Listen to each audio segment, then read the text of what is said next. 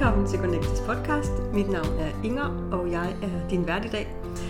Jeg har fået besøg af Søren Hauge, som øh, i dag, mandag den 23. oktober, har udgivet sin bog nummer 18, der hedder Elefantsprog. Og øh, det er den, vi skal tale om i dag. Øh, Det er det. velkommen til, Søren.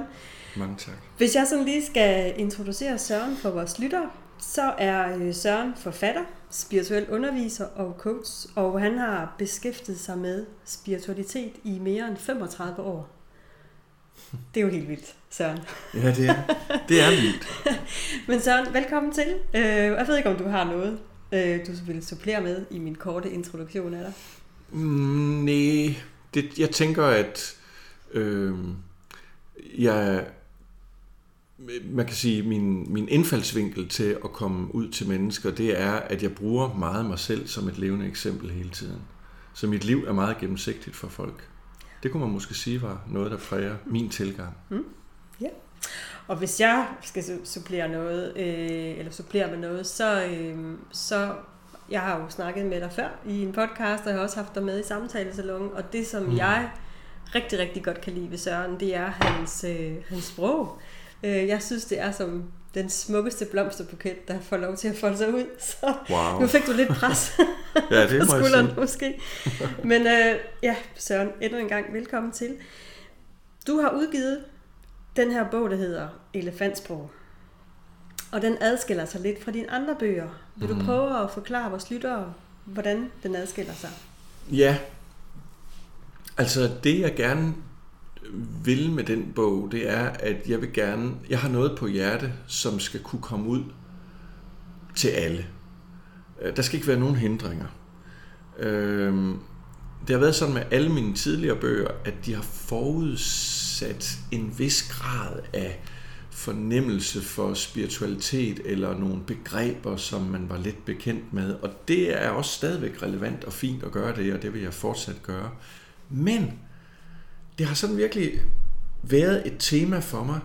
Nogle af de her meget vigtige ting, som tiden og mennesker har brug for, hvorfor kan det ikke bare komme ud unlimited, uden at du skal til at forklare et eller andet? Og her, der faldt en elefantsprog fuldstændig øh, ligneragtigt på det sted der, og så blev jeg bare enormt glad, fordi der var en lethed i det også. Øh, så bogen, øh, det er sådan den der, der bare, ja, man kan sige lidt fragt, den har skrevet sig selv. Selvfølgelig har den ikke det, jeg har selvfølgelig skrevet den, men det har været en meget lejende, let, øh, fornøjelig proces at sidde med. Øh, og så har jeg også gjort den meget visuel, Hmm. øh, sådan så den er, den er en, det er en farvebog med masser af billeder i. Jeg vil gerne lege med det på en helt anden måde, med en lethed, sådan så bogen i virkeligheden skal kunne være en julegave-idé, en fødselsdags-idé, en sommerferie-idé, altså noget, der, øh, jeg vil lige sige, som min ene datter sagde, far, det kan man læse ud på toilettet. ja, det kan man måske også. Ja. Øh, men den skal være sådan så, at der ikke er nogen begrænsninger, og ikke noget, man skal vide på forhånd. Ja. Og øhm, hvordan kan det være, at du lige pludselig har lyst til, og nu snakker vi, inden vi satte mikrofonen til, så snakker vi om, om det var en bog til, øh, til her fra Danmark. Det synes jeg måske er sådan ikke særlig pæn benævnelse, men, men det er jo en bog, som kommer bredere ud. Det er en bog, der kommer bredere ud, øh, og samtidig med det, så har den et, et tema, som du kan tage der, hvor du er, men jeg vil også gerne dybt med det. Jeg vil gerne langt hen med det. Det er ikke bare en lille overfladisk, nå, så fik jeg tiden til at gå. Men hvis man får bare tiden til at gå med er det selvfølgelig fint nok, men der er mere at komme efter i den. Mm. I virkeligheden vil jeg sige, at alle mine mange, mange års arbejde som spirituel underviser og som formidler, ligger i den der bog. Så hvis man gerne vil føres længere ind, så, så er bogen en kim til det, kan man sige. Men den står også fuldstændig i sig selv. Altså nu har jeg jo af god grund ikke, ikke selv læst den, fordi den er fuldstændig, øh, Mhm. mm-hmm. den er lige kommet ud. Øhm, Ja. Men jeg har det sådan, når jeg selv læser bøger, så læser jeg, så tit så læser jeg bogen meget hurtigt. Øh, og så, så går jeg så i dybden med den i, i anden Mhm. mm-hmm. ombæring, som i virkeligheden godt kan være over mange gange. Er det også, er det også en bog, du tænker, man kan, man kan læse for på en eller anden måde og øh, få lidt indsigt i alligevel en spirituel verden? På mere tilgængelig Ja. måde. Helt klart.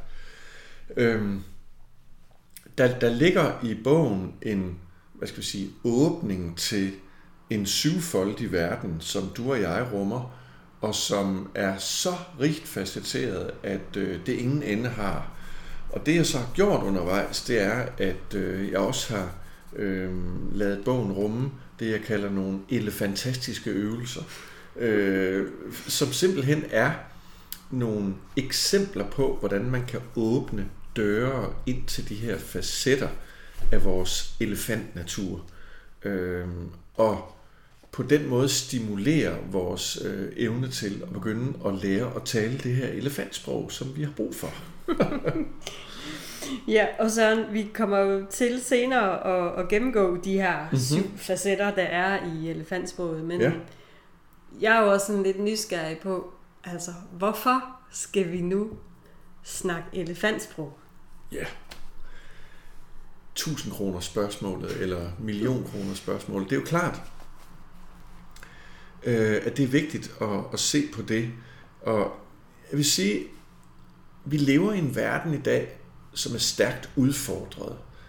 Øhm, der er rigtig, rigtig mange øh, kriser og problemer, som står lige op i ansigtet på os. Øh, vi har klimaforandringer og enorme forureningsproblemer og deres effekter på vores sundhed.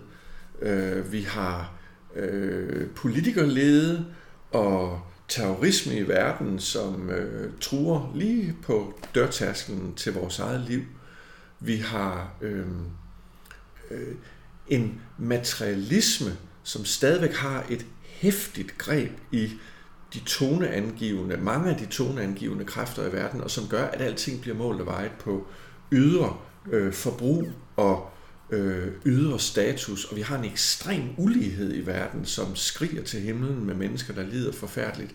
De her ting, dem får vi op i ansigtet med en voldsomhed, øh, som vi aldrig har prøvet før, fordi at de sociale medier er så kraftige. Øh, at hvis man tager en lille tur i lokalmiljøet og ser, hvor meget folk, øh, hvordan kropsholdningen den er med hænderne i en bestemt position og hovedet skråt nedad i en mobil, øh, så har vi et godt billede på, hvor meget de sociale medier fylder, og hvis ikke så almindelige medier i det hele taget. Det er jo helt sindssygt, hvor meget det fylder.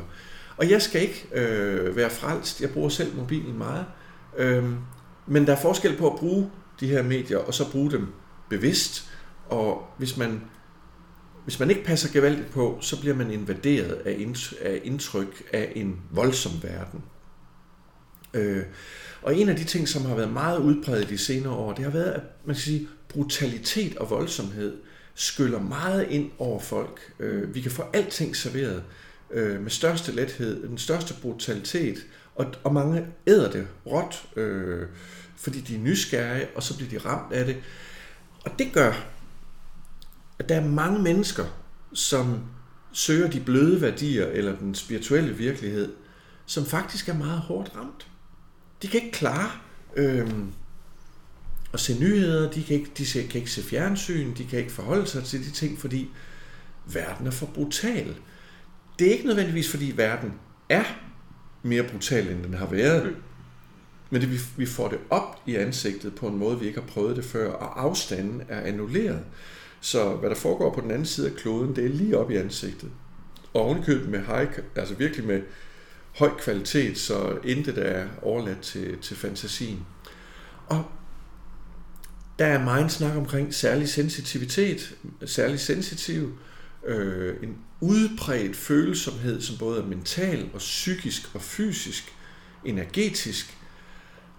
Og mange mennesker, som så søger spiritualitet, de har faktisk svært ved at manøvrere i den her verden. Og det er egentlig årsagen til, at pludselig en dag, der poppede det op i mit hoved. Jeg tror, jeg havde den association, at jeg sad og tænkte noget omkring girafsprog, som jo er en utrolig smuk, ikke voldelig kommunikationsform, som handler om, at man møder andre med dyb respekt og, og værdsættelse. Men så sprang der ligesom sådan en gnist inden i mig, øh, sådan insisterende, på grund af noget aktuelt, jeg sad og funderede over, vi har brug for elefantsprog. Og, og så sad den der, den sad egentlig bare fast. Øh, og det jeg, ja, altså det jeg vidste med det samme, det var, at åbningen der, det var, vi bliver nødt til at kombinere følsomhed med kraft. Mm. Altså vi, vi, vi bliver væltet, hvis vi, hvis vi bare tror, at vi kan gøre verden til et bedre sted, kun igennem empati, kun igennem følsomhed. Det er ligesom, mens vi står med alle vores gode intentioner, så bliver vi blæst over ende. Hvad stiller vi op med det?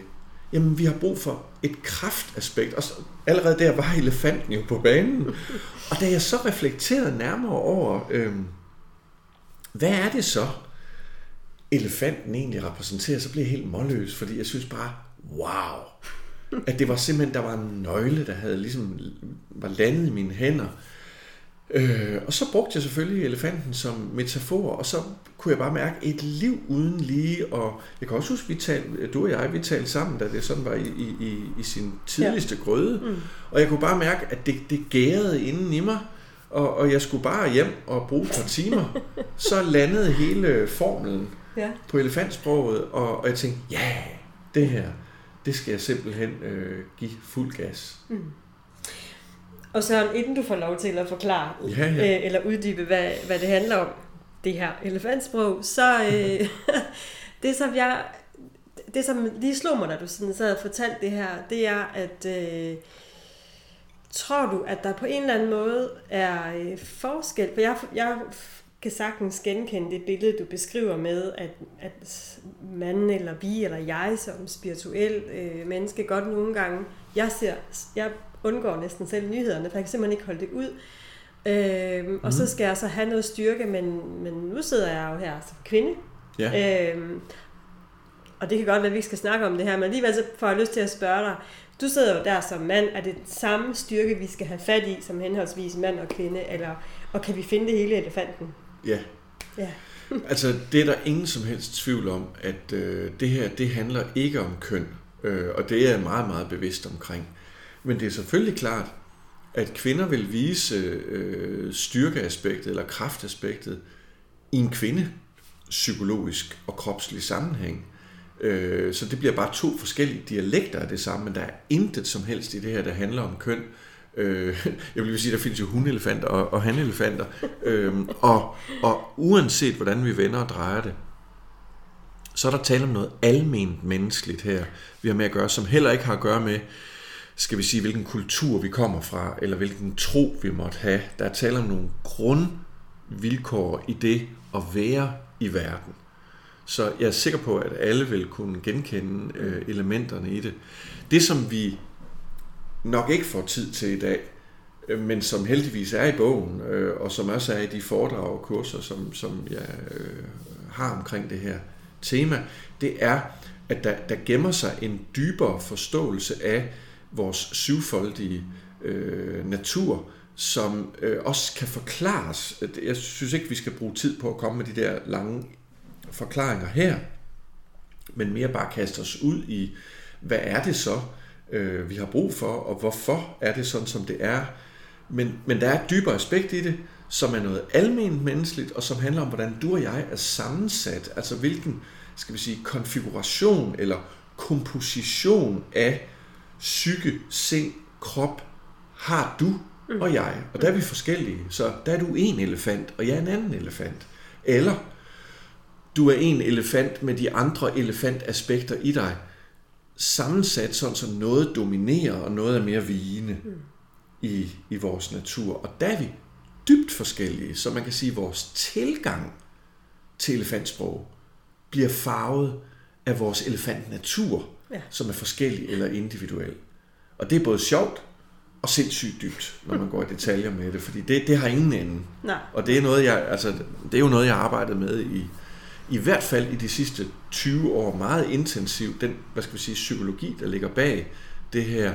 Men lige der, hvor sproget er, i det niveau, vi nu tager det her, der er det til at tage for alle. Ja. Øhm, og nu, så nu siger du selv, at du har arbejdet med det, der ligger under ja. øh, i 20 år. At er elefantsproget i virkeligheden en ny type persontype værktøj på, på linje med enagrammet og hvad de nu end måtte hedde, de her forskellige. Ja, hvis vi går ud af det spor, hvis, hvis vi kort lige nævner det, så, øh, ja, så er der en psykologi knyttet til det her, som jeg har været med til at udvikle sammen med en kollega og nogle andre øh, øh, forbundne mennesker, men især med min kollega og ven Kenneth Sørensen. Mm. Vi udviklede det så, og vi kalder det normalt for energipsykologi. Der er også andre øh, tilgange, der bruger ordet energipsykologi, men i vores optik er energipsykologi den syvfoldighed, som i virkeligheden er en 14-foldighed, som i virkeligheden er en 21-foldighed, hvis vi folder hele paletten ud, som vi alle sammen rummer. Og disse syv sider har vi udviklet en komplet psykologi i, som man kan finde mere om på en hjemmeside, der hedder jivau.com, u.com. Der kan man finde med personprofiler og hele balladen, så man kan arbejde videre med det hvis man er sulten på at gå ud af det spor. Mm. Øh, 100% ja. Så det er sådan, at, at når man får gennemgået de her forskellige elefantsprog, fordi det vi også snakker om, det er, at der er nogle af de her facetter, der, der er mere hvor man er mere end nogle af de andre. Mm. Så når man sådan får indsigt i, hvilken type man er, så kender man i virkeligheden også måske sin udviklingsområder ja. og sine styrker. Og det gør man. Det gør man 100%. Så der er i det her gemte nøgler til meget dybe indsigter omkring, hvordan min sammensathed gør, at min kurs i verden er ikke tilfældig, men jeg har en indre GPS, jeg har en kompasnål, der går i en bestemt retning, så man kan sige, det der giver mig mening, det der giver mig glæde som menneske, har noget at gøre med, hvad der dominerer i min natur. Og de dominanser, øh, vi taler om her, det er ikke noget, der forandrer sig igennem livet. Det er noget, der udfolder sig. Så der, der kommer måske mere af, flere facetter af, i vores natur. Men det er ikke sådan, at Søren pludselig skifter personlighed og bliver komplet anderledes. Altså hvis nu vi siger, at jeg er sådan meget øh, kommunikerende og, og øh, spontan til stede, så er det et træk, folk kan kende også, hvis de går tilbage i tid. Altså, ja, der er jo ikke blevet ja. anderledes af det. Og mine grundinteresser i livet går også grundlæggende i den samme retning, selvom jeg jo opdager mange nye ting på min rejse. Så 100% ja. Men det fede ved det, det er, at elefantsprog kan tages lige nøjagtigt der, hvor det er, uden at du behøver at gå i den der dybde, men den ligger parat, hvis du vil videre ud af det spor der. Og i øvrigt vil jeg sige, at jeg har skrevet bogen fuldstændig uafhængigt af den her Jiva psykologi eller energipsykologien. Jeg har ikke brugt den som en platform til, at folk skal nå derhen, men jeg opdagede undervejs, ej hvor fedt, jamen så kan man lige så godt vise vejen. Altså, men det har været helt, øh, hvad skal vi sige, u... Øh, det, er ikke, det er ikke sådan en, jeg har ikke tænkt snedige planer i det, fordi elefantsproget, det stod bare ringende, klingende klar til. Ja. Ja, men så skal vi øh, dykke ned i det. ja. eller kaste os over elefanten, eller hvad vi nu skal. Ja, absolut. Øhm, jeg tænker, at øh, du, vi kunne måske lige prøve at gennemgå de syv facetter, der er, og så ja. prøve at, at gå i dybden med, med de enkelte. Og øh, måske vil du prøve at liste de syv op? Det kan du tro, jeg mm. gerne vil. Øhm, elefantsproget har ligesom, det er en formel, som har syv elementer i sig, og det der er så smukt ved dem, det er, at når alle syv kommer med, så er hele paletten foldet ud.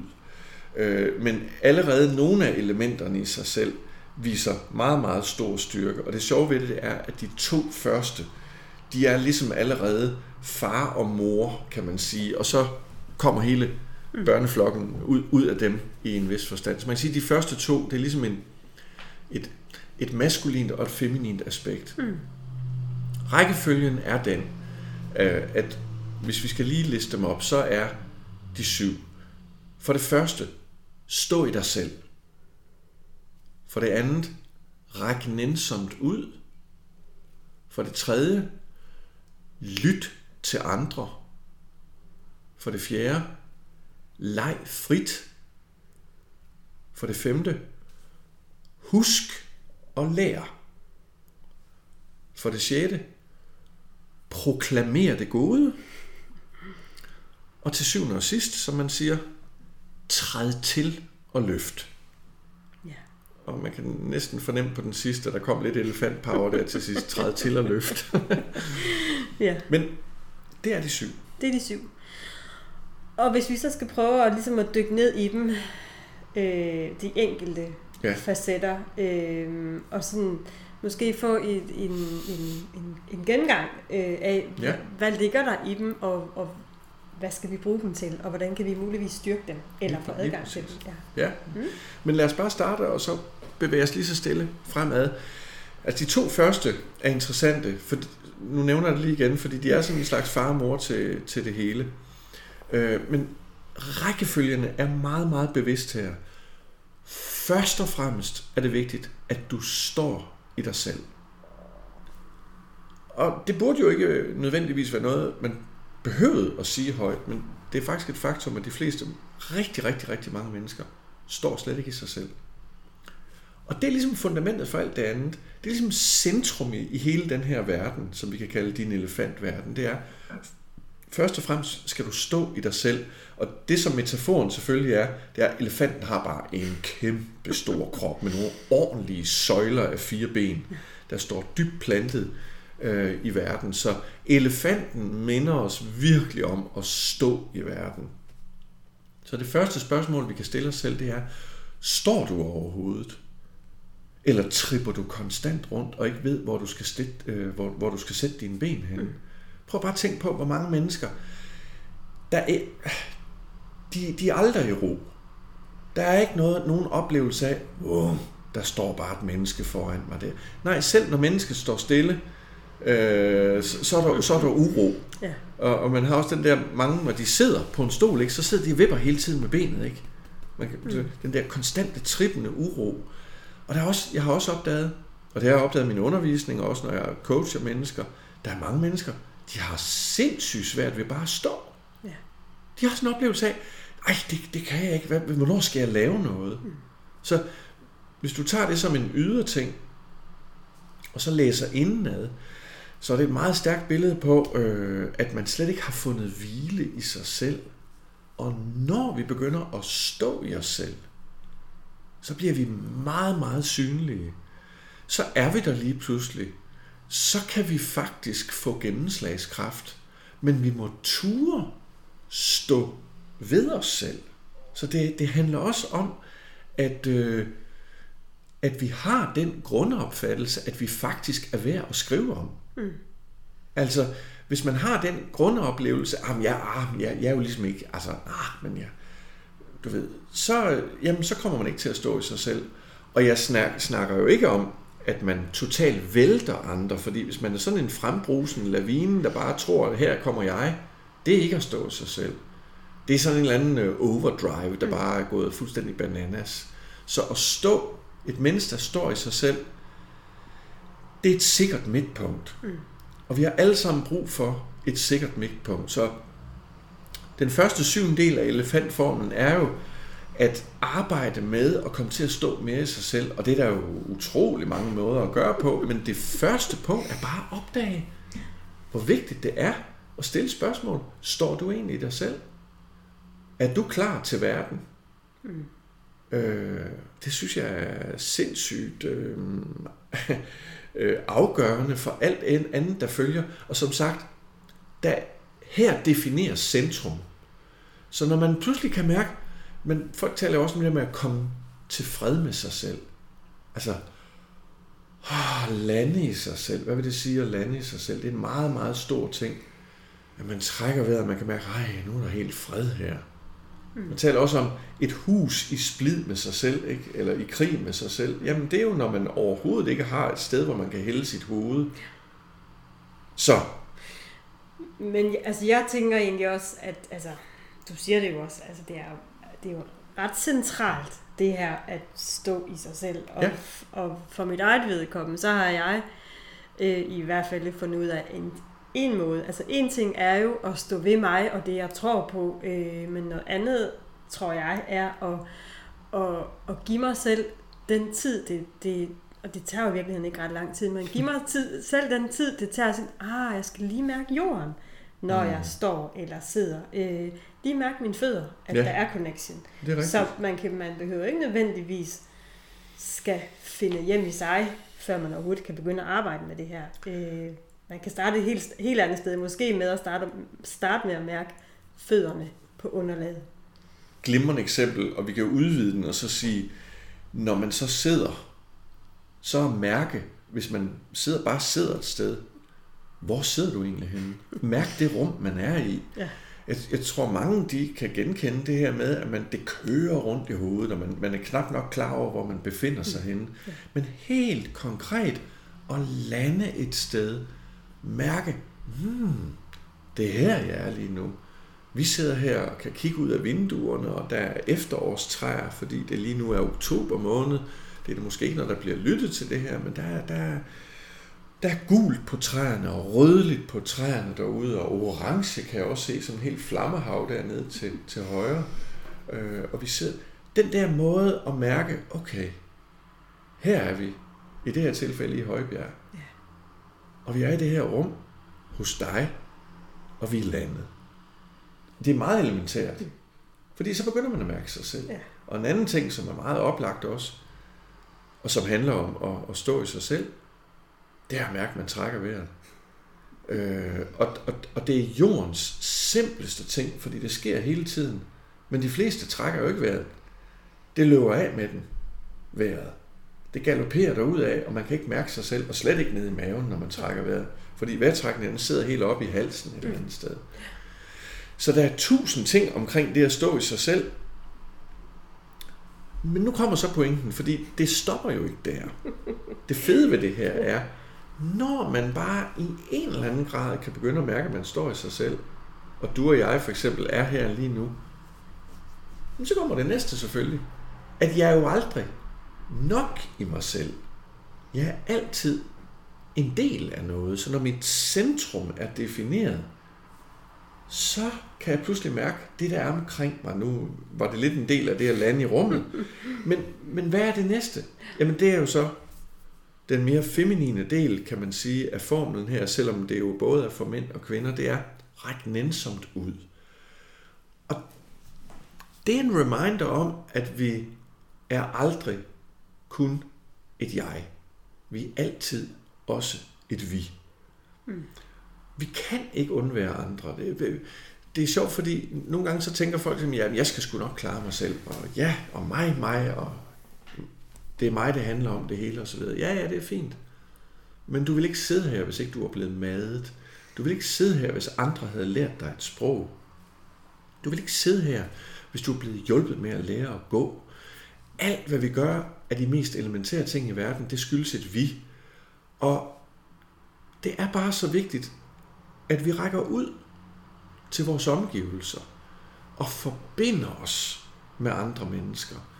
Der i den forbundethed, hvor vi rækker nænsomt ud, vel at mærke. Fordi hvis vi skal række ud i verden og have mulighed for, at der kommer noget tilbage, som, som er givende for vores vækst, så er det med en nænsomhed. Så det er ligesom en fra hjertet åbne dig op til det, den forbundethed, du er en del af, og det vil jo i meget høj grad sige, de mennesker, du møder. Mm. Så hvis du står i dig selv, så vil din måde at nå andre mennesker på blive farvet af det, fordi der kommer en blidhed, fordi der er et roligt centrum nu.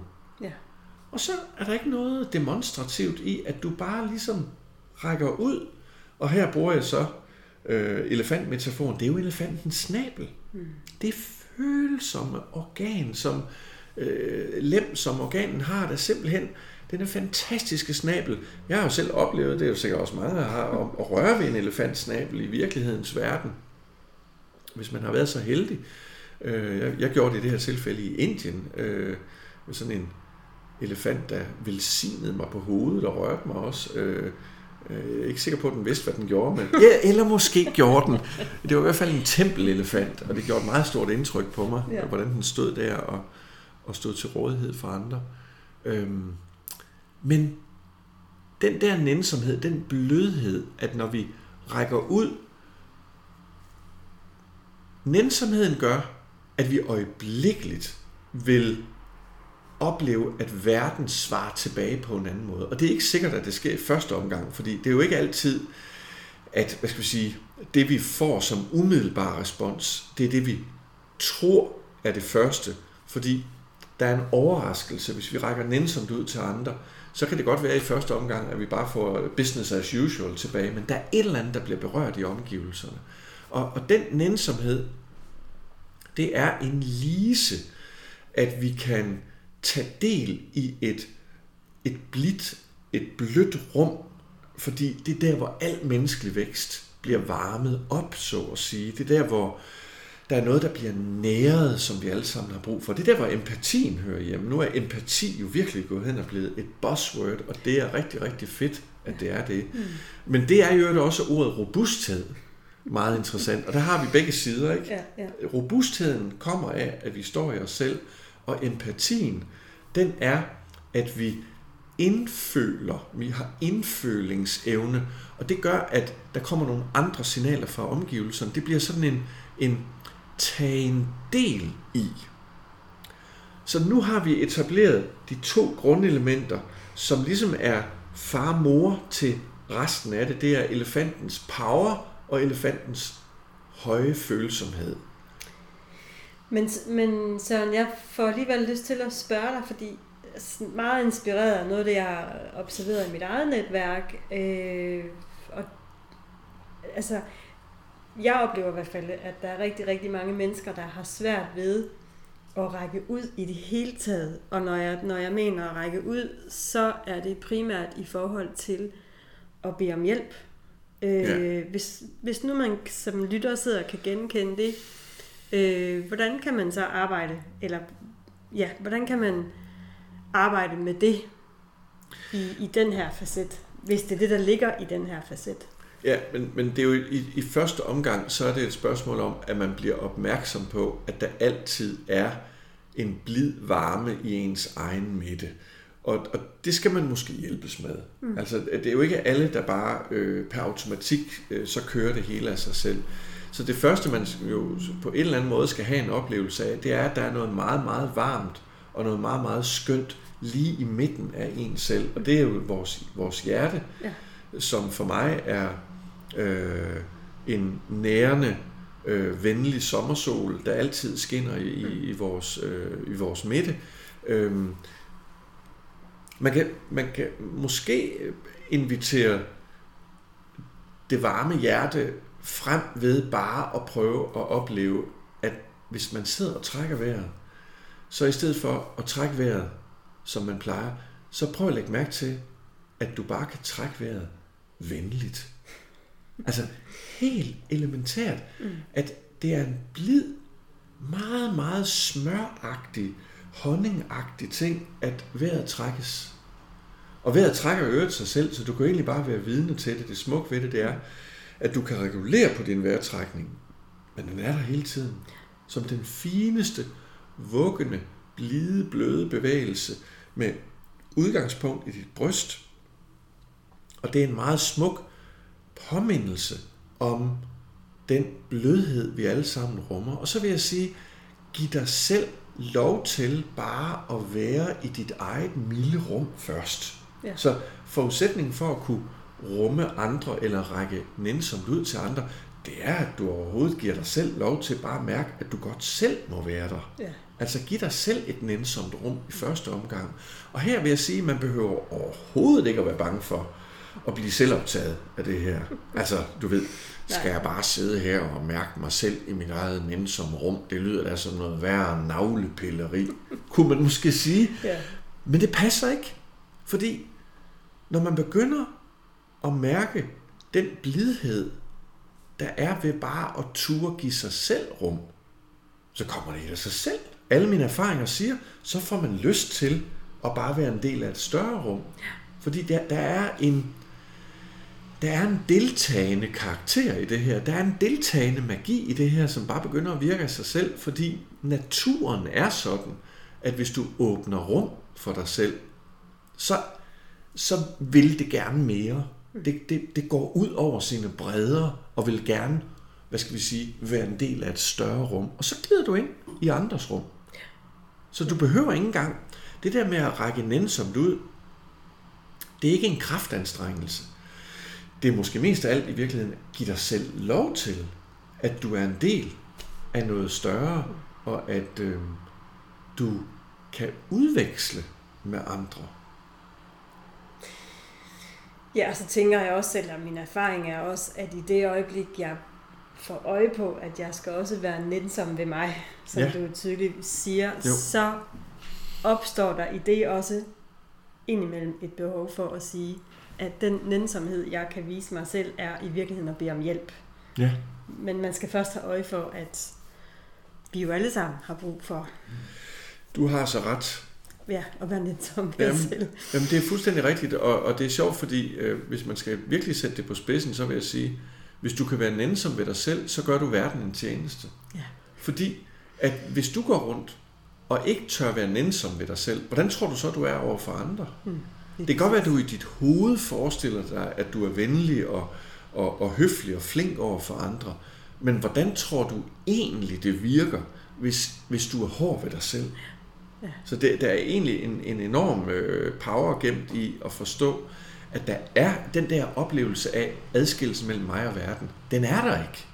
Det er en illusion. Du er altid en del af verden.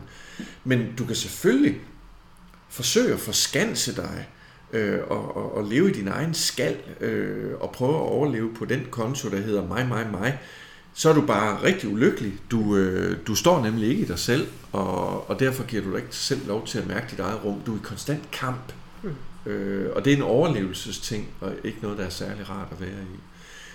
Men vi skal videre, Vi fordi skal videre. fordi vi skal have fat i, at nu kommer så øh, den helt uundgåelige konsekvens af, at når du rækker nænsomt ud, eller du tør give rum til at være en del af en deltagende virkelighed, så får du brug for de kæmpe store elefantører. Og derfor, øh, elefantører, det er en reminder uden lige om, hvor vigtigt det tredje punkt er, nemlig lyt. Og især lyt til andre. Selvfølgelig i første omgang lyt.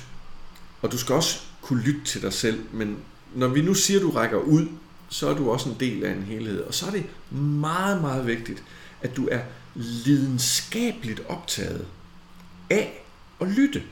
Og allerede her, eller også her, kan vi sige, at der er jo rigtig, rigtig mange, som vil kunne genkende til de endeløse samtaler, man selv eller er vidne til, andre har, hvor der overhovedet ikke bliver lyttet. Mm. Når en taler, så sidder den anden bare og venter på at komme til med sit eget, og sidder og husker på, hvad man selv skal sige, eller afbryder. Mm. Altså tag sådan de der klassiske tv-debatter, hvor især politiske debatter, det er en lang afbrydelse. Det er til at blive, det er jo skingert af, ud af Ja. endte grad. Altså, øh, uforskammede journalister, uforskammede politikere, uforskammede offentlige personer, som, som øh, undskyld, øh, det er ikke fordi, de har jo masser af gode sider, men, men adfærden er, er øh, rå og respektløs. Altså det burde være den ypperste disciplin, at man insisterer på, om man har forstået, hvad den anden siger, før man selv åbner munden. Øhm, så lyt til andre. Det handler om, at jeg er lidenskabeligt interesseret i at forstå, hvad der faktisk er på spil. Og, og det betyder, at jeg bliver meget vågen, jeg bliver meget, meget intelligent til stedeværende. Fordi det her, det er altså vigtigt. Og man kan sige, jeg er klar over, at jeg bliver nødt til nu også at gå hen over murbrokkerne af en masse misforståelser, som meget ofte er tilfældet. Altså, har jeg nu også forstået, hvad det er, der foregår her? Øh, vi kan tage et eksempel på, hvor, hvor, hvor øh, misforståelser meget ofte kommer på banen. Man hører et ord, og så holder man op med at høre, fordi ordet, det sætter pludselig en lavine af associationer i gang fra fortiden. Altså, når du siger det der, så bliver jeg bare pisset af, ikke også? Fordi det, det er bare røvsygt, det du siger. Bla bla bla, og undskyld mit, mit franske her. Men, men, men det, der sker, det er jo slet ikke en nu-reaktion. Det er fortiden, der vælter ind over dørtærskelen. Øhm, og man har slet ikke en reel reaktion på det, der er blevet sagt, men man har en associationsbunke af tidligere oplevelser af det ene ord der, som man så snubler over. Man får aldrig hørt, hey, var det egentlig det, du mente med det? For du må lige undskylde, jeg sidder altså med et kæmpe læs af, af, af gammel ravelse her, når jeg hører det der ord, du lige har sagt nu. Men måske er det slet ikke det, du mener. Altså jeg kan jo huske i, i øh, mange år, hvor jeg var dybt involveret i interreligiøs dialog, altså hvor mennesker med forskellige tro skal høre på hinanden, ja. hvilket er noget, jeg fik en del erfaringer med. Altså bare det er forudsætningen for, øh, og en er sagt, hvis man skulle praktisere elefantsprog der, og det var jo det, jeg praktiserede eller forsøgte at gøre, jamen så skal man jo virkelig være optaget af, når den anden fra en anden trosretning, eller anden spiritualitet, siger det der, betyder det så det samme som det, jeg ja. øh, forstår ved det ord der. Så vi skal igennem alle de der tolkningsbarriere, og så frem til den rene vare. Og det betyder, at tingene skal have lov til at definere sig selv. Altså, hvis du for eksempel siger, Nej, det, du ved ikke, om vi kan bruge det. Hvis en person siger et eller andet, nu forlader vi dig, Inger, øh, men hvis, hvis en person siger et eller andet omkring sig selv og sin identitet, jamen så har jeg da brug for at finde ud af, hvad betyder det så for dig, og ikke, hvad har jeg med mig af ravelse fra min fortid? Øh, og det kan jo ikke godt være noget af det ravelse er brugbart, men det kan jeg først finde ud af, når den anden har selv defineret sig, kan man sige. Og det gælder jo også i det hele taget, når vi aflæser signaler i vores omverden. Hvad betyder det? Hvad er intentionen med det der? Og det synes jeg faktisk, det burde være noget, der optog os lidenskabeligt hele tiden. Og tænk, hvad vi kommer fri for af fordomme og ravelse. Men når jeg, vi vil det. Ja, altså, jamen jeg, altså jeg jo, jeg synes jo, det, det, lyder, det lyder rigtigt og sandt og smukt, og så oplever jeg bare, fra mig selv, at, øh, at nogle gange, så har jeg i hvert fald i mit hoved en, en, en forventning til mig selv om, at jeg skal svare hurtigt, eller jeg skal ja. hurtigt konkludere, øh, og i øvrigt så har vi rigtig, rigtig travlt i vores samfund, så det kan være, der, enten så er der en risiko for, at jeg kommer til at, at fremstå dum, fordi jeg ikke forstod det, det, der blev sagt, og det har jeg måske ikke lyst til. Nej. Øh, en anden konsekvens, eller noget andet jeg oplever, er nogle gange, at der er ikke tid til mm. at gå ind og undersøge det her. Øh, så hvordan håndterer vi det i et, i et samfund, hvor vi har rigtig, rigtig travlt? Men jeg, jeg tror nogle gange, så skal vi lade være med at lade os narre. Fordi jeg tror mange gange, så har vi en masse antagelser om, nej, det er der nok ikke tid til, nej, det må man nok ikke spørge ind til. Men jeg kunne vende den rundt og sige, nej, jeg tror faktisk, det modsatte af at føle sig dum, kan komme, hvis man siger, Giver du lige forklare mig, hvad du egentlig mener omkring det der? Fordi jeg vil gerne undgå at misforstå dig. Mm. Prøv at tænke på, hvor, hvor taknemmeligt det egentlig må være for mennesker. Ja. Hvis de, når de siger et eller andet, i stedet for bare at blive mødt med den der, nu skal jeg svare hurtigt, at man så lige standser op og siger, øh, det lyder godt nok interessant det der. Kan du uddybe, hvad du mener med det? Fordi jeg er nysgerrig lige nu, og jeg vil være sikker på, at jeg forstår dig rigtigt. Det tror jeg godt nok ikke, der er mange, der vil blive fornærmet over. Jeg tror snart, det vil skabe sådan et, intelligent pauserum, der hedder hold da lige op. Nå ja, vi kan faktisk godt lige tage en pause her.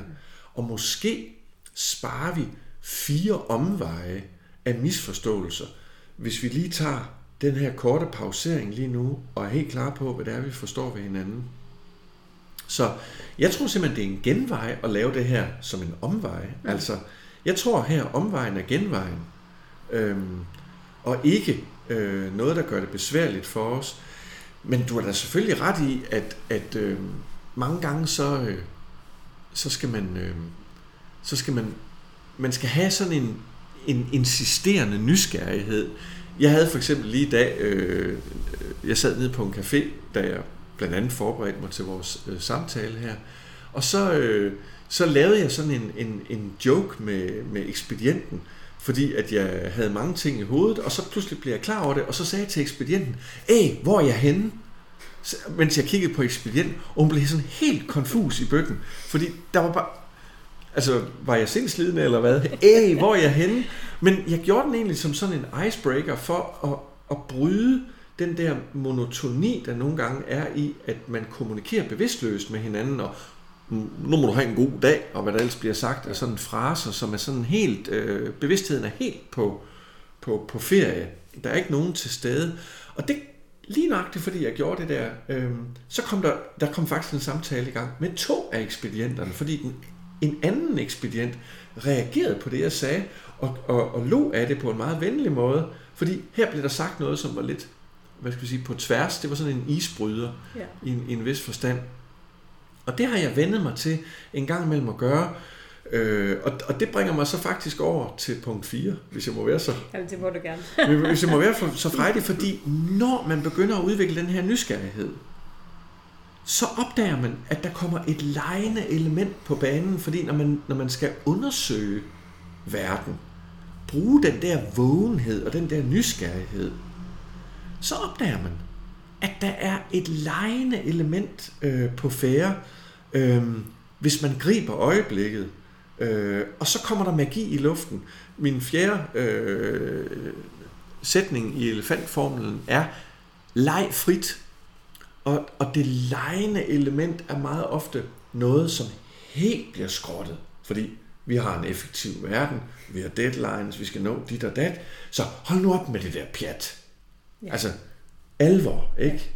Øh, arbejdspladser, hvor der er øh, rationer, der skal nås hver dag, og øh, vigtige øh, opgaver, der skal, der skal gennemføres, og, og tingene er meget alvorlige i vores samfund. Øh, eksempelvis underholdning, det hører til kultur. Det det er jo en del af kultur, men det er jo de bløde værdier. Det er jo ikke de der hårde facts med bundlinjer og sådan noget. Hvorfor er det sådan? Hvordan kan det være, at vi har defineret sådan noget som kultur, sådan noget med teater eller musik som værende, ja, det er sådan noget krømmel ovenpå det virkelige benhårde liv som økonomi og, og politik og beslutninger og alvorlige øh, anlæggende og så. Hvorfor har vi vendt den rundt på den måde? Det er da narværk, vil jeg sige. Ja. Det er da, det er da fuldstændig selvhypnotisering, at vi bilder os det ind. Nej, når det lejende element får lov til at komme på banen, så ser vi nye ting. Så ser vi nye muligheder. Så opdager vi ting, der slet ikke var der. Øh, jo, jo, de var der, men øh, vi kunne ikke se dem lige for kort tid siden. Og den der underfundighed, den der lethed, da jeg øh, gjorde det der øh, med ekspedienten, det der lejende element, som, som var på spil, så kom der pludselig en helt anden mimik frem. Det hele løsnede op, og der blev en, en, en, en hvad skal vi sige, tilstedeværelse. Det var ligesom om, ups, så er vi pludselig ude af melodunten, som kører på automatpilot, og så er vi, så er vi nærværende med øh, et barnligt element i virkeligheden. Så kan barnet i os få lov til at, at være til stede øh, og pege på øh, ting, som, som øh, er lige ved siden af det, vi altid kigger på. Jeg vil jo ofte sige det sådan, at der, hvor tingene virkelig sker, det er lige ved siden af, hvor vi kigger ofte. Så vi skal lige blive løse i fokuset, og så prøve at lege lidt med tingene og se, hvad, hvad er det, der ikke er opdaget lige i øjeblikket. Og det er også noget, der handler om at gøre ting, som er slet ikke, hvad vi havde planlagt det, for at få en, en, en, øh, et flow ind i situationen. Og det, og det her, det handler også om, når vi taler sammen som mennesker. Altså, vi, vi rækker nænsomt ud. Først og fremmest står vi os selv. Vi rækker nænsomt ud. Mm. Og så er det så, bliver vi intenst optaget, hvad der foregår. Og nysgerrigheden vækker den der underfundighed. Ej, kunne det også være sådan her? Og pludselig så løsner vi op, og så er der en lethed og en glæde til stede. Og det er jo en konfliktløser i virkeligheden også, det her. Men hvis jeg, man tør. Jamen, jeg tænker også, altså der er også på en eller anden måde en, altså en gave er jo et stort ord, men så en lille gave, altså jeg har da i hvert fald tit stået i, i køer diverse steder, og så, øh, og så kan man, man kan jo godt lade sig irritere over, at der står et eller andet fjols foran, som skal lave jokes med ekspedienten. Man kan jo i virkeligheden også, i stedet for at lade sig irritere, fordi man så bliver 30 sekunder øh, senere øh, eller forsinket, så kunne man jo i virkeligheden gå med, som du siger, og undersøge det, og så se, hvad der folder sig ud, fordi så travlt har vi jo i virkeligheden heller ikke. Øh, det, er så, ja. det er så lidt tid, vi er ret vinder på ikke at være lejende, som du siger. Du har fuldstændig ret. Men, men, men det, der er den afgørende faktor her, det er, om den, der nu kommer med joken, har situationsfornemmelse. Fordi du kan godt se, hvis det er en person, der bare i virkeligheden står og er lidt travlt optaget af at fylde rummet selv ja. med sine jokes, så kan jeg godt forstå, at det skaber irritation. Ja. Men hvis nu vi siger, at den person, der lige kommer med den bemærkning, der løsner ekspedienten, mens man står i kø bagved, hvis det bliver gjort med det rette sindelag og med den rette respekt for, at der faktisk er en kø, sådan så at køen lige bliver gjort opmærksom på, ja, jeg skal nok lade være med, ja. så kan det løsne gevaldigt op i den konkrete situation og egentlig skabe en enorm velvilje. Ja. Så, og hvor kommer situationsfornemmelsen af? Den kommer af, at man rækker nænsomt ud, altså at man mærker, at man er en del af et deltagende rum. Ja. Så har man ikke fuldstændig tabt snøvsen øh, og står der øh, og glaner i sit eget fokus. Øh, jeg kan da huske øh, fra den konkrete situation her i dag, at der var nogen bag ved mig, og det var lige præcis vigtigt for mig, at jeg ikke blev stående i det der felt der, og, fordi det kunne man måske have været lidt, øh, hvad skal vi sige, lidt mere loose, hvis, hvis nu man havde været alene med ekspedienten, ja. fordi så havde man faldet måske i snak spontant, men det var det bare ikke til lige her. Der skulle bare løsnes en lille smule op for en kort bemærkning. Vi skal videre så. Det skal vi. Det skal vi lige præcis. ja, det er jo men så, det er super spændende. Nu kommer så det afgørende næste moment. For så snart vi har tilladt os selv at lege lidt frit med tingene, så er det enormt vigtigt, at vi og lad mig lige øh, få på banen her, det at lege frit, det er selvfølgelig elefantens hale.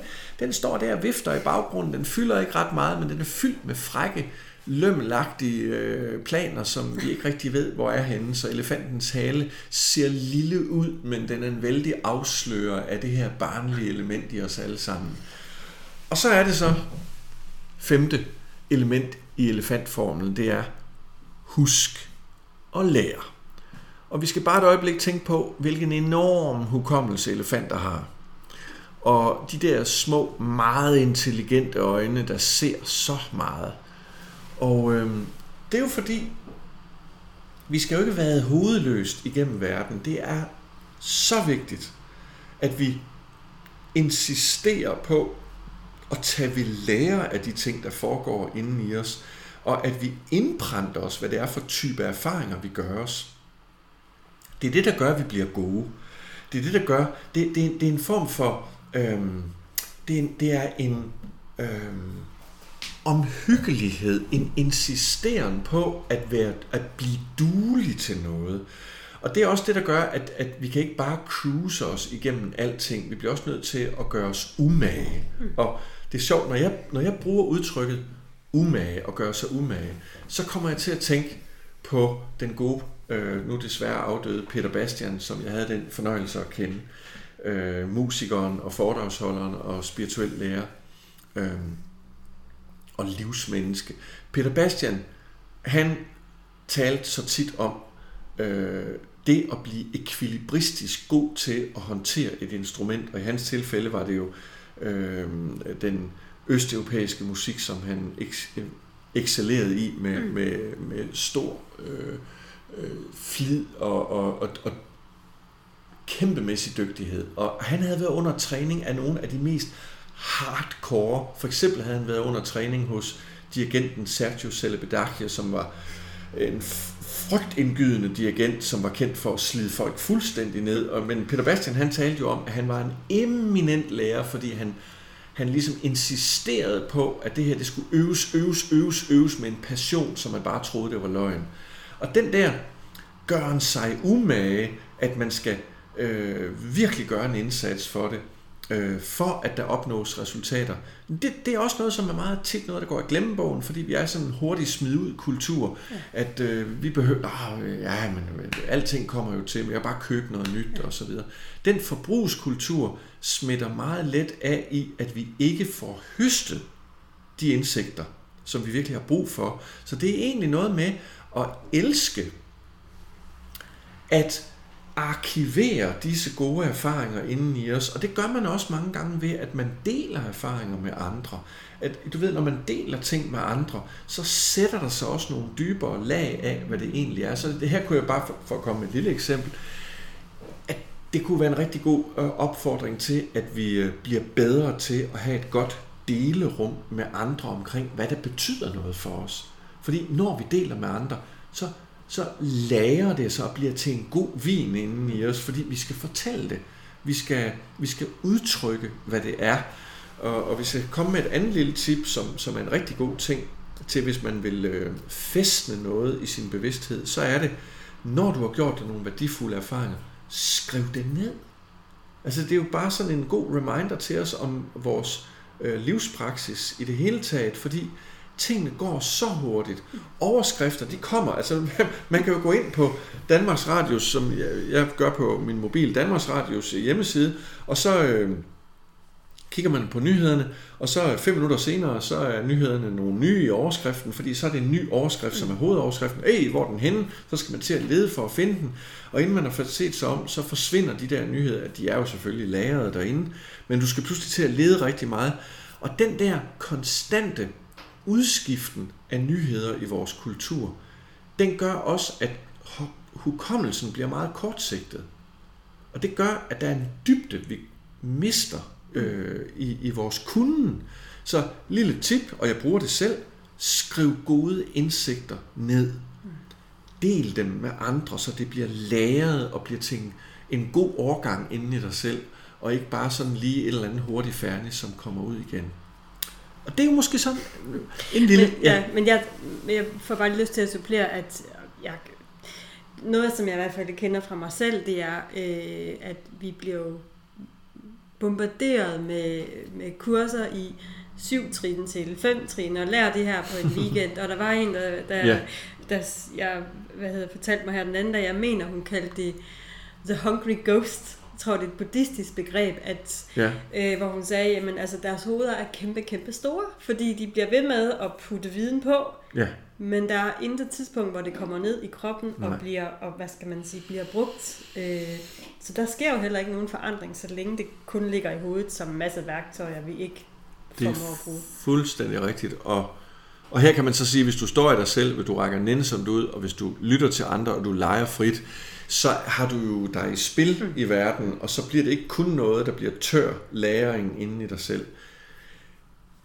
Men hvis vi nu så siger, at, og, og det har du jo brug for i enhver situation, at, at tage ved lære af det, der rent faktisk foregår, så kan man sige, øh, husk at lære, altså punkt 5, den er måske lidt, øh, den, den kan måske godt være sådan lidt øh, tør i det, men den er sober, den er ædruelig, fordi den er, den er helt uundværlig her. Så hukommelsen og, og læringen er vigtig. Men den er meget introvert også, kan man i en vis forstand sige, den læring. Så nu skal vi så ud igen. Og hvordan gør vi så det? Jo, det gør vi selvfølgelig ved, at det er meget vigtigt, at det ikke bare forbliver en indre proces. Det, som du lærer i de processer, du udveksler med andre, der er det også vigtigt, at du må ture prøve kræfter med det og stå ved det. Så punkt 6 i elefantformlen er, proklamere det gode, og det er med vilje, jeg har skrevet det på den måde. Du skal turde proklamere det, som ligesom er godt, og som du kan mærke er solidt og holdbart i en hvilken som helst situation i virkeligheden. Stå ved de ting, som betyder noget for dig. Lad være med at gå og brænde ind med det, ligesom sådan, ja, men det er nok ikke noget, tør jeg må sige det højt og så videre. Verden dør af mangel på gode proklamationer i den forstand, at når mennesker brænder inde med de værdier, som faktisk er til at leve og dø på, så mangler vi alle sammen næring og føde, og vi lyser op og får, vi får lys i øjnene, når vi kan mærke, at et andet menneske siger noget, deler noget, som er vedkommende. Og det er ikke lige dansk kultur. Man må sige, det er en lille smule op ad bakke i den danske øh, jantelovskultur, som selvfølgelig ikke er så slem, som den har været, men ikke desto mindre. Vi har brug for med glæde og glød at stå ved de ting, der betyder noget, så det kan komme ud over rampen. Og det er ikke det samme som at være fanatisk eller øh, ligesom blæse folk om kul, men det er, at du lader andre mærke, at det der virkelig betyder noget, og det gælder i enhver samtale. Så vi er tilbage ved samtalen, vi er tilbage ved nærværet. Mm. Det er, når der kommer noget ud af din mund, vær helhjertet omkring det, når det virkelig betyder noget for dig. Og lad være med at stå og holde tilbage på, at det nok ikke er noget værdifuldt. Øhm, vores samfund, vores verden, vores liv, vores hverdag har i den grad brug for ægte, øh, hvad skal vi sige, det her betyder noget. Det, det, det, det, er, det er vand til vores livsblomster. Mm. Så jeg kan ikke sige det kraftigt nok. Vi har sådan brug for, at vi kan mærke hinanden, fordi det bliver den muld, vi vokser i. Ej, hvor er det inspirerende. Tænk på, når man hører, når mennesker fortæller, at de har mødt en anden, der bare lyste igennem. Og det behøver ikke at være, fordi der er blevet talt højt. Det kan være den der helt stille ægthed. Det er ikke det der med at råbe ud i megafon fra tagene. Det er det nogle gange. Og hvis det bliver gjort med den rigtige balance, så kan det være befriende, der bliver proklameret i lange baner. Men, så er vi ude at lege frit, ikke? Jo, jo, jo, jo, jo. Men når vi tør stå ved de ting, der betyder noget, så får vi det brændstof, der skal til for at komme videre. Og så kan vi tage sidste skridt i elefantformlen. Fordi det, der fuldbyrder hele processen, det er, verden har brug for dig. Dit medmenneske har brug for dig.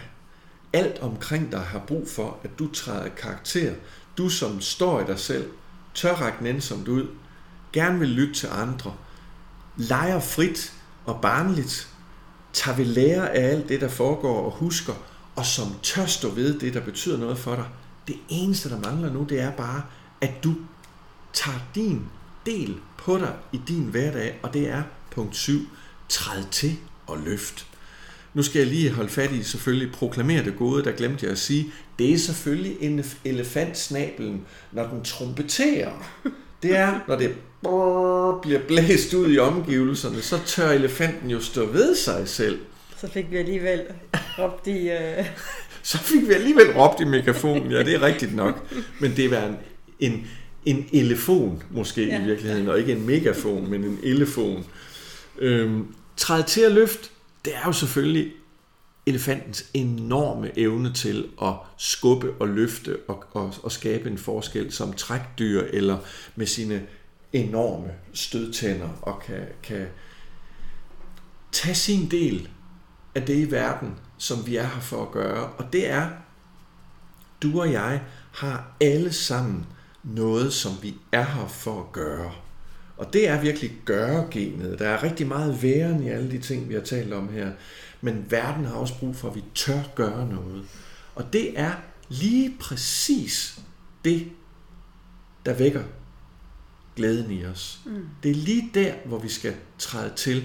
Og det betyder ikke, at alting bare er nemt og let tilgængeligt, men det betyder, at der, hvor vi kan mærke, at vi kan gøre en forskel i vores hverdag, i vores verden, der skal vi også turde træde til at, at give vores løft ind i den virkelighed, som vi er en del af. Og det er handlingens magi, det er manifestationens magi, det er det at gå ind og være en, en være- og bærekraft i verden, som, som faktisk gør en forskel. Og den allerstørste illusion, jeg tror rigtig mange mennesker lider under i dag, det er den der mærkelige forvrængning, der hedder, det gør alligevel ingen forskel i verden, hvad jeg gør. Og jeg, jeg må bare sige, hvis man står i sig selv, så er det ikke, hvad man siger. Så siger man, det eneste, der kan gøre en forskel i verden lige nu, det er, at jeg står i mit center, fuldt og helt, og gør det, som jeg er her for at gøre. Og det er det vigtigste i verden overhovedet. Det er det, jeg er her for. Og hvis man kan smitte, og det kommer man til helt automatisk, det her ud i sin omverden, så vil andre blive tændt af den der glød der, og så kan man selv regne ud, at hvis rigtig, rigtig, rigtig mange mennesker begynder at træde til og løfte, mm. så er verden lige pludselig et helt andet sted. Mm.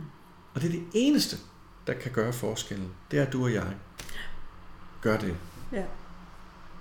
Det er meget sjovt, for jeg havde faktisk en snak her den anden dag, øh, og det er også noget, jeg sådan har gået og været lidt optaget af øh, her den sidste uge tid, øh, om øh, at jeg, fordi jeg tror også på, at vi er her af en grund, og jeg tror også, at vi alle sammen kan gøre en forskel. Det, mm. som jeg er, lige, er lidt nysgerrig på i øjeblikket, og det, det, altså, det vil sikkert komme for vidt at tale om det lige her, det kan jo så være mm. en lige podcast, ja. men det er det her med, og, og øh, jeg står i hvert fald et sted, hvor jeg tænker, at lige nu vil jeg rigtig gerne sende en bølge, eller skabe en bølge i verden, som handler om at skabe mere bevidsthed øh, og Ja. mere vågenhed. Og så står jeg bare lige nu et sted, har jeg bildt mig ind i hvert fald, at den bølge, jeg kan skabe lige nu, er ikke særlig stor, men mm. den er der. Og jeg tror i virkeligheden, at bare det at måske at gå igennem de her syv facetter, Mhm. mm-hmm. øh, og, og være det, jeg gerne vil, vil have, at verden er, så skaber jeg en bølge. Den kunne måske være større, hvis jeg gik ud med min virksomhed og arbejdede, hvad skal man sige, med det professionelle også. Men jeg kan godt skabe en bølge, som, som den private Inger. Lige præcis. Lidt mindre, men ja. Ja, og du sagde det faktisk selv lige før, fordi vær det, du gør. Hvis du er det, du gør, mm. så er du en sindssygt god inspiration for andre mennesker. Og jeg ved godt, det er nemt at sidde og fyre de her ting af, men det er bare sådan, at hele min livserfaring siger mig, at det gør den forskel, at selvom det kan godt være, at din rækkevidde, Inger, lige nu, den er mindre, end du kunne forestille dig, den kunne være, i den grad, du og jeg er det, vi gør, så smitter det gevaldigt på andre, og, og det, det er jeg ret overbevist om, at øh, dem, der sidder og lytter med her, kan genkende, hvis man har haft bare små oplevelser af det. Øh, om ikke andet, så kan man tænke på, hvordan det virker, når andre de synes at være det, de gør, så øh, bliver man bare glad indeni. Det er som om, det er en bekræftelse af, ja, Ja. det er det, vi alle sammen skal. Ja. Det kan ikke være anderledes. Lige præcis. Og så, altså jeg, øh, altså, nu har du gennemgået de her, og øh, nu gentager jeg jo givetvis mig selv, men, men for mig er det jo også en vej til at, at træne sig i, dels at være, være vågen, øh, og så stå ved det, vi er, altså Ja, uanset. Øh, jeg ved, du har også undersøgt øh, begreberne autentiske, og, Okay. og, og, øh, og, men altså, ja, stå ved dig. Øhm, jeg, jeg får et eller andet sted lyst til, at, øh, fordi vi skal starte rundt af, men alligevel, Yes. nu nævnte du i starten, at der var nogle øh, øvelser, som kunne, kunne bidrage til at åbne dørene ind til nogle af de her facetter. Og jeg synes, den første dør er i min optik helt naturligt, der hvor vi startede, stå i dig selv. ja. Så hvis nu du skulle komme med en øvelse til dem, der lytter, øh, der kunne gøre, at de kan begynde at arbejde med det her mm-hmm. Mhm. og stå i sig selv. ja. Hvad kunne det så være? Nu har vi jo nævnt nogle af dem. Prøv at mærke dine fødder og din, den stol, du sidder på. Men kunne der være andre? Jamen, øh, he- helt, helt konkret vil jeg bare sige, en- jeg vil egentlig bare uddybe den og sige, at hvis du vil have et godt udgangspunkt for en god dag, så skulle du måske bare starte dagen med at bruge et par minutter på at stå, og nu, nu er jeg helt konkret, Mm. at stå et eller andet sted. Det, her kommer den banale, dybe øvelse. Den er banal, fordi den er simpel, og den er dyb, fordi den er meget dyb, hvis man virkelig vil det her. Og mange har svært ved det. Så nu siger jeg, du står simpelthen. Stil dig op et eller andet sted, og så bare stå. Og du kan starte med at lukke øjnene. Og når du så bare står, så brug lige de første sekunder på at mærke, hvordan det er bare at stå med din krop og i din krop, mens du trækker vejret. Du står bare. Og du mærker, hvordan det er at stå med hele din kropsvægt og holde balancen. Og så være glad for, at du står i dig selv. Det er lige der, du er. Og så bring din stemning ind i det. Mærk, hvordan det føles at bare stå i dig selv. Og det kan du godt bruge et par minutter på. Og bare stå og mærke stemningen af, at du står i fuldstændig ro i dig selv. Du skal ingenting. Du står bare.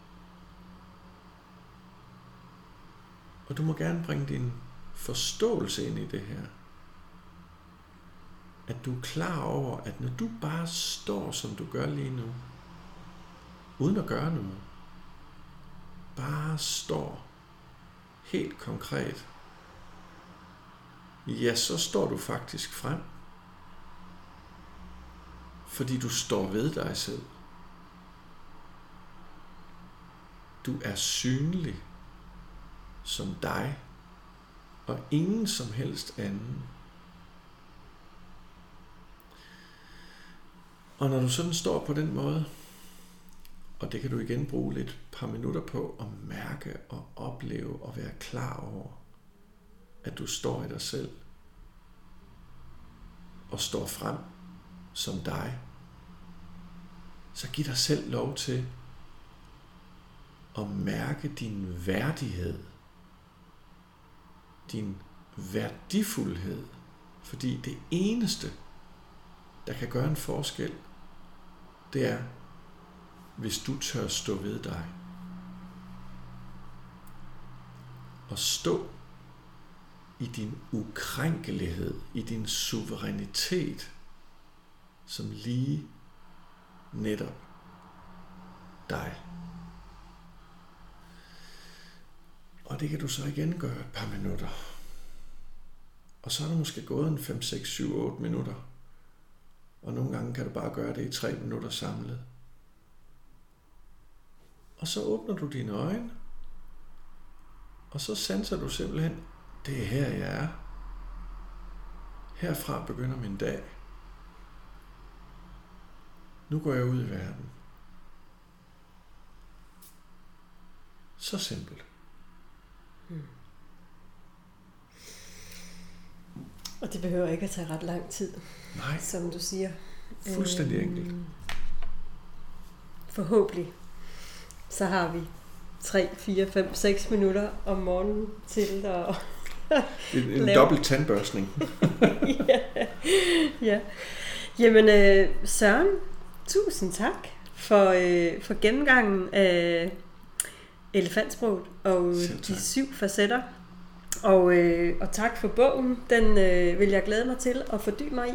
Mm. Øhm, som du også sagde til at starte med, så er du jo på vej på en Danmarks turné, mm. hvor du skal ud og fortælle om bogen, og, øh, og derudover så kommer der også en række workshops, og ja. det kan man jo læse om på din Facebook-side og på din hjemmeside, mm. sørenhauge.dk.